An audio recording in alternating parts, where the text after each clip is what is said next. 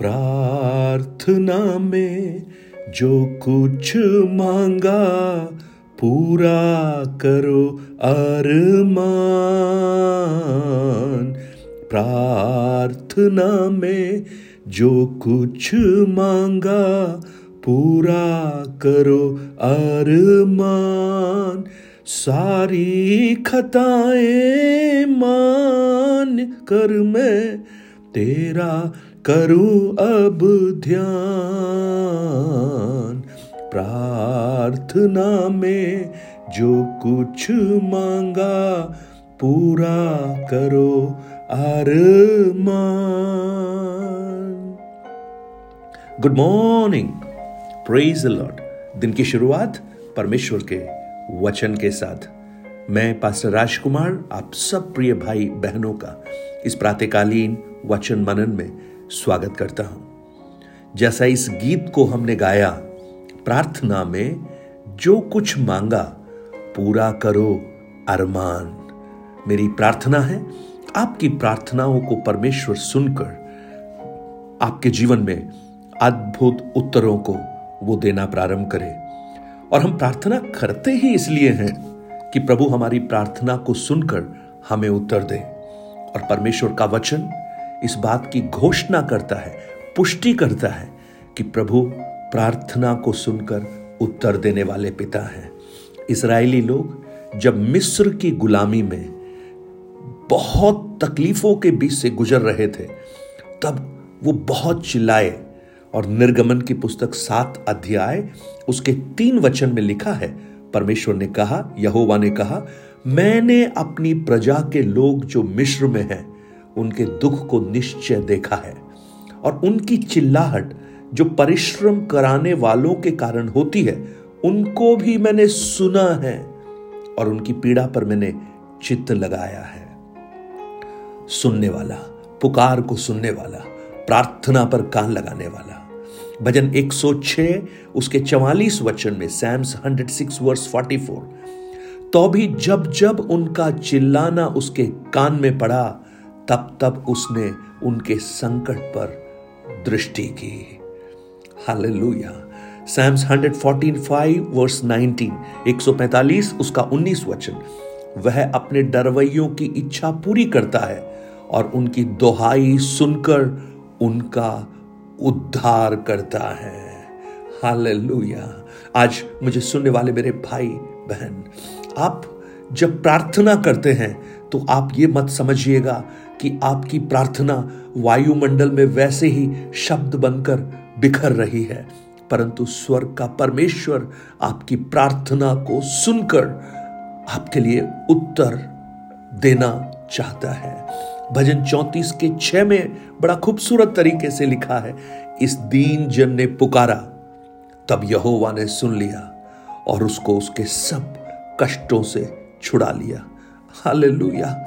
आज मेरी प्रार्थना है, बहुत से प्रियजन जो आप इन वचनों को सुन रहे हैं, आप कष्टों के बीच में होंगे, तकलीफों के बीच में होंगे, आपकी परिस्थितियाँ ऐसी प्रतीत हो रही होंगी कि उनका कोई उत्तर अब नहीं मिलेगा। लेकिन आज प्रातःकाल, उस प्रभु के पास आइए, वो आपकी पुकार को सुनकर आपके जीवन में अद्भुत कामों को प्रकट करेगा। प्रार्थना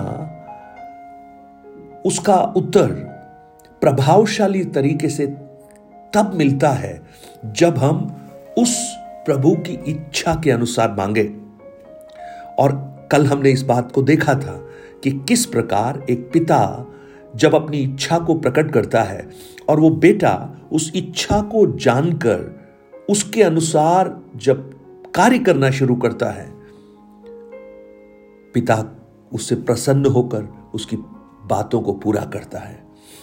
आज उस प्रार्थना का प्रभावशाली उत्तर पाने के लिए एक और बात को हम देखते हैं और वो हम यूहना रचित सुसमाचार, उसका पंद्रह अध्याय, उसके सात वचन में हम पाते हैं।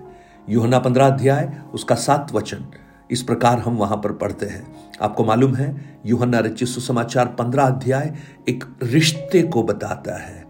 प्रभु ईशु ये कहते हैं, सच्ची दाखलता मैं हूँ, मेरा पिता किसान है।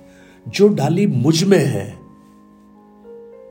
वो एक रिश्ते की बात करता है। और सात वचन में लिखा है, यदि तुम मुझमें बने रहो और मेरी बातें तुम में बनी रहे तो जो चाहे मांगो, वो तुम्हारे लिए हो जाएगा। हालेलुया। आज मुझे सुनने वाले मेरे भाई, बहन आज प्रभु एक म्यूचुअल रिलेशनशिप का आह्वान करता है। मैं प्रभु के साथ जब जुड़ता हूँ तो प्रभु भी मेरे साथ जुड़ता है। हालेलुया।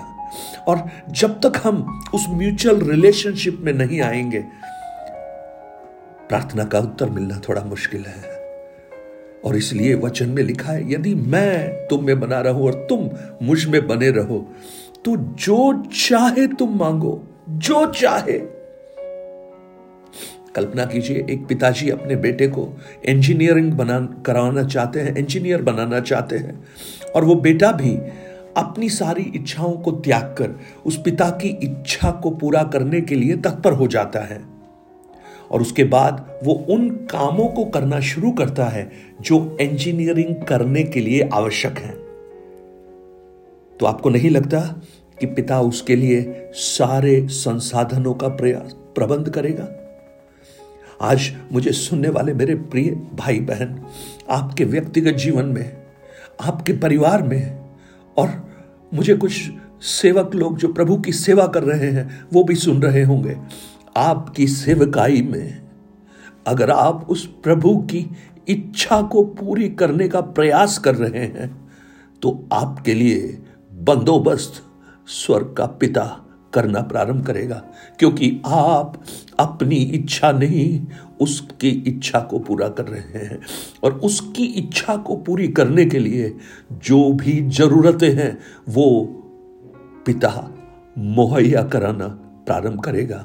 आज अपने आप को एक बार जाँच कर देखिए, क्या मेरी सेवकाई में, क्या मेरे मिनिस्ट्री में मैं अपनी इच्छा को पूरी कर रहा हूँ या उसकी इच्छा को पूरी कर रहा हूँ?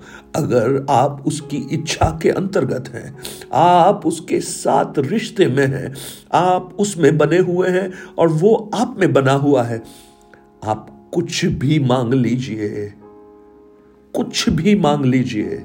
यही वचन में लिखा है, जो चाहे मांगो, वो तुम्हारे लिए हो जाएगा। हालेलुया। आज ये वचन आपको एक नया मार्ग निर्देश दें। और प्रभु के साथ का वो रिश्ता जो है, वो बहुत ही खूबसूरत है।